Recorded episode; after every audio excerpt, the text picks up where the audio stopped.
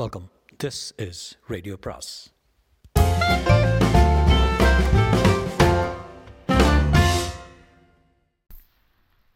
பொன்னியின் செல்வன் அத்தியாயம் இருபது. பறவை குஞ்சுகள். கொடும்பாளூரில் இருந்து வானதி பழையாறை நகருக்கு வந்த புதிதில் சோழ நாட்டின் நீர்வளம் அவளை ஒரே ஆச்சரிய கடலில் ஆழ்த்தியிருந்தது. கொடும்பாளூர் பக்கத்தில் நதி ஒன்றும் கிடையாது. ஏரிகள் உண்டு. மழை பெய்யும் காலங்களில் ஏரிகள் தண்ணீர் நிறைந்து ததும்பிக் கொண்டிருக்கும். கோடை காலத்தில் காய்ந்துவிடும்.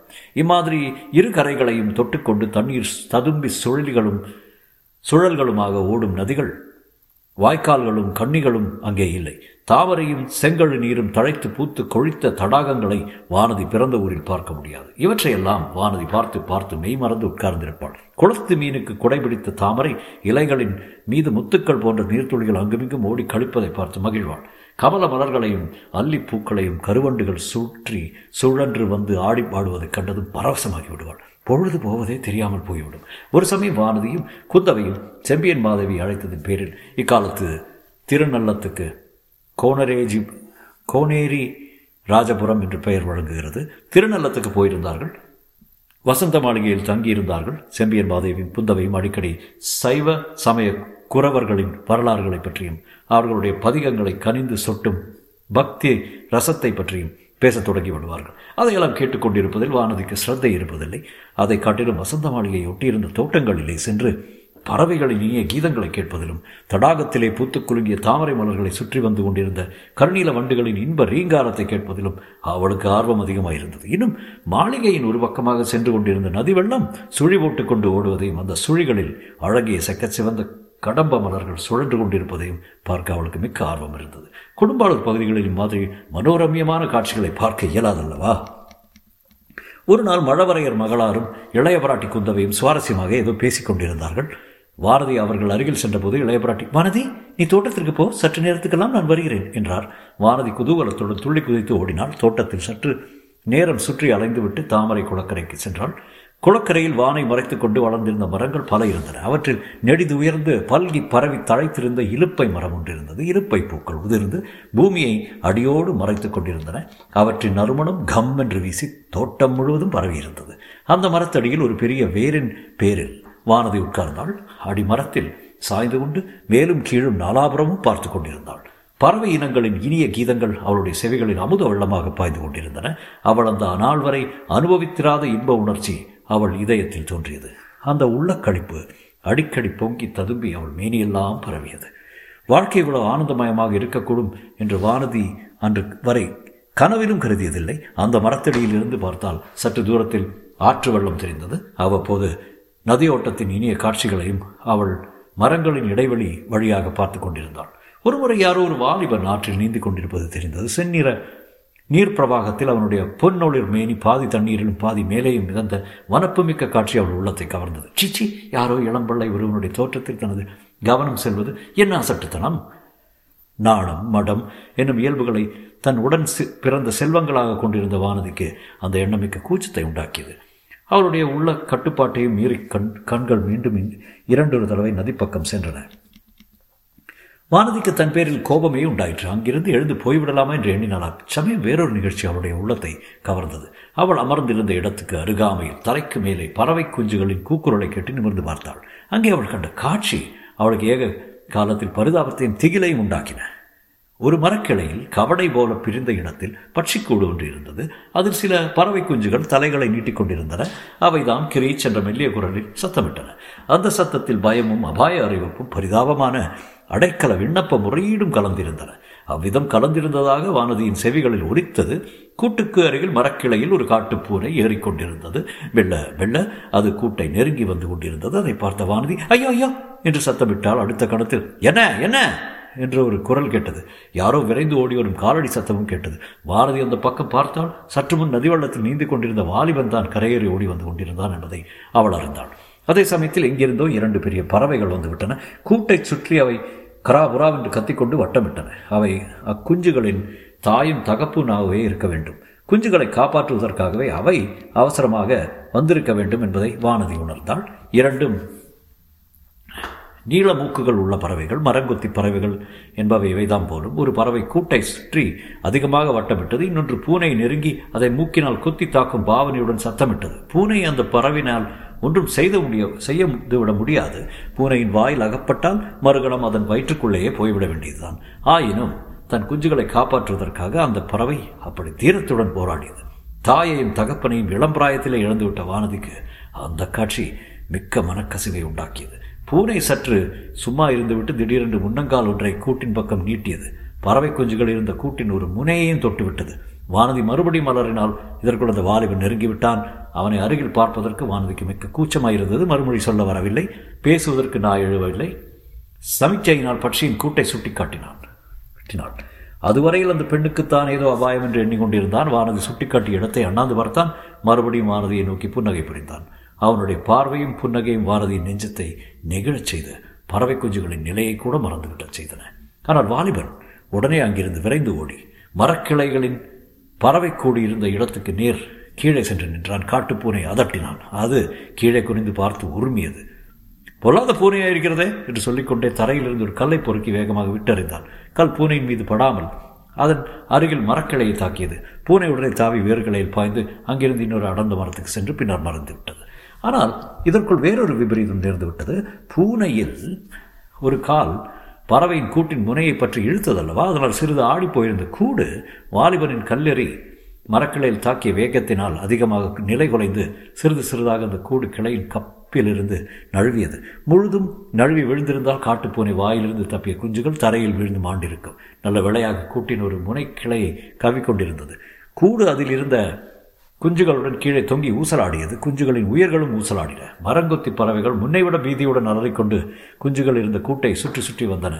காற்றும் காற்று கொஞ்சம் வேகமாக அடித்தால் கூடு தரையில் விழுந்துவிடும். அவ்வளவு உயரத்திலிருந்து விழுந்தால் குஞ்சுகள் பிழைப்பது துர்பலம்தான். வாலிபன் ஒரு கண நேரம் யோசித்தான். முதலில் மரத்தின் மேல் தாவி ஏற அவன் எண்ணியதாக தோன்றியது. மறுகணத்தில் மனத்தை மாற்றிக்கொண்டதாக காணப்பட்டது. வானதியை பார்த்து, பெடே சற்று இங்கே வா, கூடு கீழே விழுந்தால் உன் சேலை தலைப்பினால் பிடித்துக்கொள், இதோ நான் ஒரு நொடியில் திரும்பி வருகிறேன் என்று சொல்லிவிட்டு ஓடினான். அவன் சொன்னபடியே மிக சொற்ப நேரத்தில் திரும்பி வந்தான். ஆனால் இப்போது அவன் நடந்து வரவில்லை, யானை மீது ஏறி வந்தான். வானதிக்கு அவன் என்ன செய்யப் போகிறான் என்பது ஒருவாறு தெரிந்துவிட்டது. ஆகையால் அங்கிருந்து தாமரை குளத்தின் படிக்கட்டை அடைந்தான். சில படிகள் இறங்கி உட்கார்ந்து கொண்டு யானை மேல் வந்த வாலிபன் என்ன செய்கிறான் என்பதை பார்த்து கொண்டிருந்தால் யானை மரத்தடிக்கு வந்ததும் நின்றது. அதன் முதுகில் இருந்தபடி வாலிபன் பறவை கூட்டை கையினால் தாங்கி முன்னால் அது இருந்த கிளைப்பொந்தியிலே ஜாக்கிரதையாக வைத்தான். தாய் பறவையும் தகப்பன் பறவையும் இப்போது முன்னை விட அதிகமாக கூச்சலிட்டான். ஆனால் அந்த கூச்சல் இப்போது குதூகல துவனி மேலிட்டிருப்பதாக தோன்றியது. வாலிபன் பின்னர் திரும்பி சுற்று முற்றும் பார்த்தான். பெண்ணே எங்கே போனாய் என்று கூவினான். வானதி பெரிதும் நாணமடைந்து மௌனமாயிருந்தால் வாலிபன் யானையின் மீதிருந்து கீழே இறங்கினான். பின்னர் மறுபடியும் சுற்றுமுற்றும் பார்த்தான். வானதி மனதில் எதையோ நினைத்து கொண்டான். அந்த நினைவு அவளுக்கு பெரும் வேடிக்கையாக இருந்தது. அவளை அறியாமல் சிரிப்பு வந்தது. உரத்த சத்தத்துடன் கலகலவென்று சிரித்தாள்.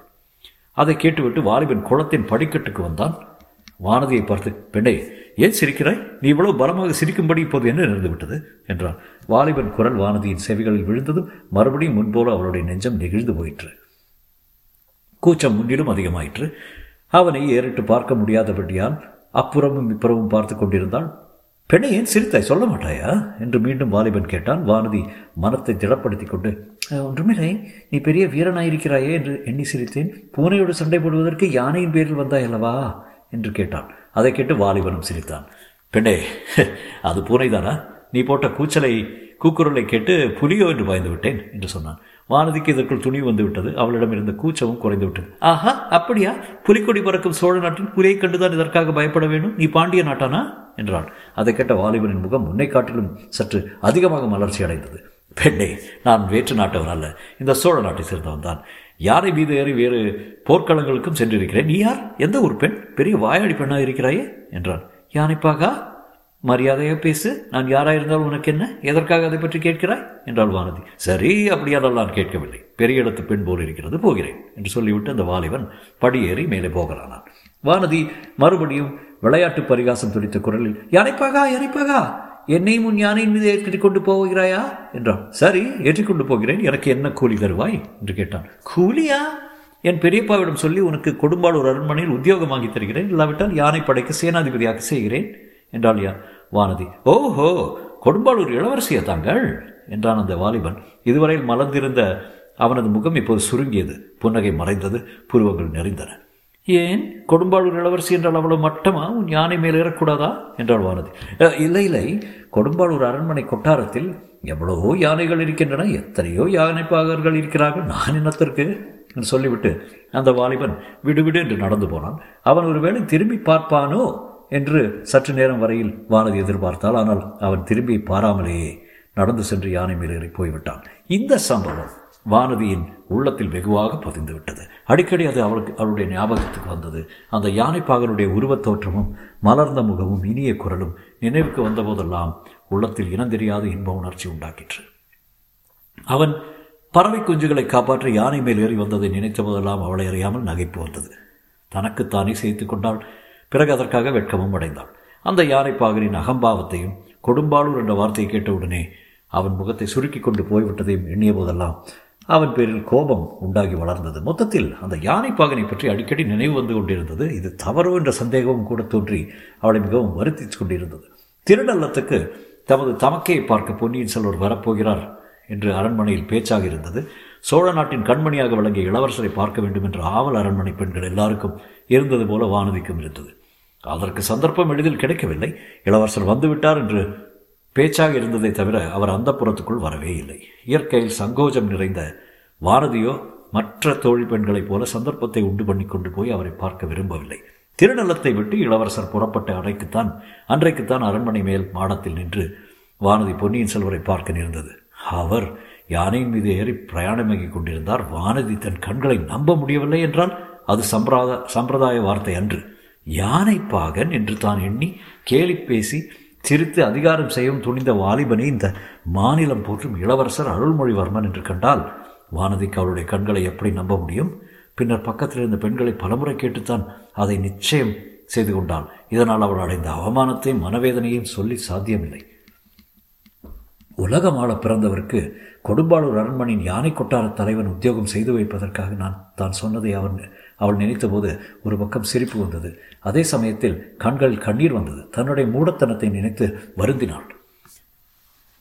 அப்போது அவருடைய முகம் சுருங்கியதன் காரணம் அவரை யானைப்பாக என்று அழைத்ததுதான் என்று நம்பினாள். நாணம், மடம், அச்சம், பயிர்ப்பு என்னும் குணங்களில் ஒன்றுமில்லாத பெண் என்று தான் தன்னை பற்றி அவர் எண்ணியிருப்பார். இதை நினைத்தபோது வானதியின் உள்ளம் அடைந்த வேதனைக்கு அளவே இல்லை. ஆற்றிலோ குளத்திலோ விழுந்து உயிரையே விட்டுவிடலாம் என்று கூட பலமுறை எண்ணினான். இளையவராட்டி குந்தவையிடம் தான் செய்த குற்றத்தை சொல்லிவிட பலமுறை முயன்றால், ஆனால் அதற்கு துணிவு வரவில்லை. நாய் எழவில்லை. இளவரசரே குந்தவை தேவியிடம் சொல்லியிருந்தால் அவரே தன்னிடம் கேட்டிருப்பார். குந்தவை தேவி கேளாததினால் இளவரசர் சொல்லவில்லை என்று முடிவு செய்தார். எத்தனையோ மனவேதனைக்கு மத்தியில் இந்த எண்ணம் அவளுக்கு சிறிது ஆறுதல் அளித்தது. என்றைக்காவது ஒரு நாள் பொன்னியின் செல்வரிடம் நேரில் மன்னிப்பு கேட்டு கொண்ட பிறகு உயிரை விட்டு விடலாம் என்று கருதினார். ஆனால் அதற்கும் தைரியம் வரவில்லை. பழையாறைக்கு போன பிறகு இளவரசரை சந்திக்கும் சந்தர்ப்பம் நேரலாம் என்று தோன்றிய போதெல்லாம் ஓடி ஒளிந்து கொண்டால் இளவரசரின் முன்னால் போவதை காட்டிலும் உயிரையே விட்டுவிடலாம் என்று கருதலானாள். திருநள்ளத்தை நடந்ததை அறியாத இளைய பிராட்டியும் அவளுடைய தோழிமார்களும் இந்த பெண் இவ்வளவு கூச்சப்படுகிறாளே என்று மட்டும் ஆச்சரியப்பட்டார்கள். அவளுடைய பயந்த சுபாவத்தோடு இதுவும் சேர்ந்தது என்று நினைத்தார்கள். பொன்னியின் செல்வர் தன்னிடம் அருவறுப்பு கொள்வதற்கு வேறு முக்கிய காரணமும் உண்டு என்பதை வானதி விரைவில் அறிந்து கொண்டாள். இளவரசர் அருள்மொழிவர்மன் ஒரு காலத்தில் உலகமாளும் சக்கரவர்த்தி ஆவார் என்று பலரும் நம்பியது போல அவளுடைய பிறந்த வீட்டிலும் நம்பினார்கள். அதனால் அவளை அருள்மொழிவர்மருக்கு மனம் செய்து வித்துவிட வேண்டும் என்று அவளுடைய பெரிய தகப்பனார் திட்டமிட்டிருந்தார் என்பது வானதிக்கு ஒருவாறு தெரிந்திருந்தது. அந்த நோக்கத்துடனேயே அவளை பழையாறைக்கு பூதி விக்ரமகேசரி அனுப்பி வைத்திருப்பதாக குந்தவை தேவியின் மற்ற தோழி பெண்கள் அடிக்கடி ஜாடைமாடையாக பேசிக்கொள்வார்கள். சில சமயம் வானதியிடமே சொல்லி பரிகசிப்பார்கள். ஆகையினாலைத்தான் நீ இளவரசர் முன்னாலேயே போக மாட்டேன் என்கிறாய், எங்களுக்கு தெரியாத உன் கள்ளத்தனம் என்பார்கள். இந்த வார்த்தைகள் வானதியின் காதில் கா நாராசமாக விழுந்தன.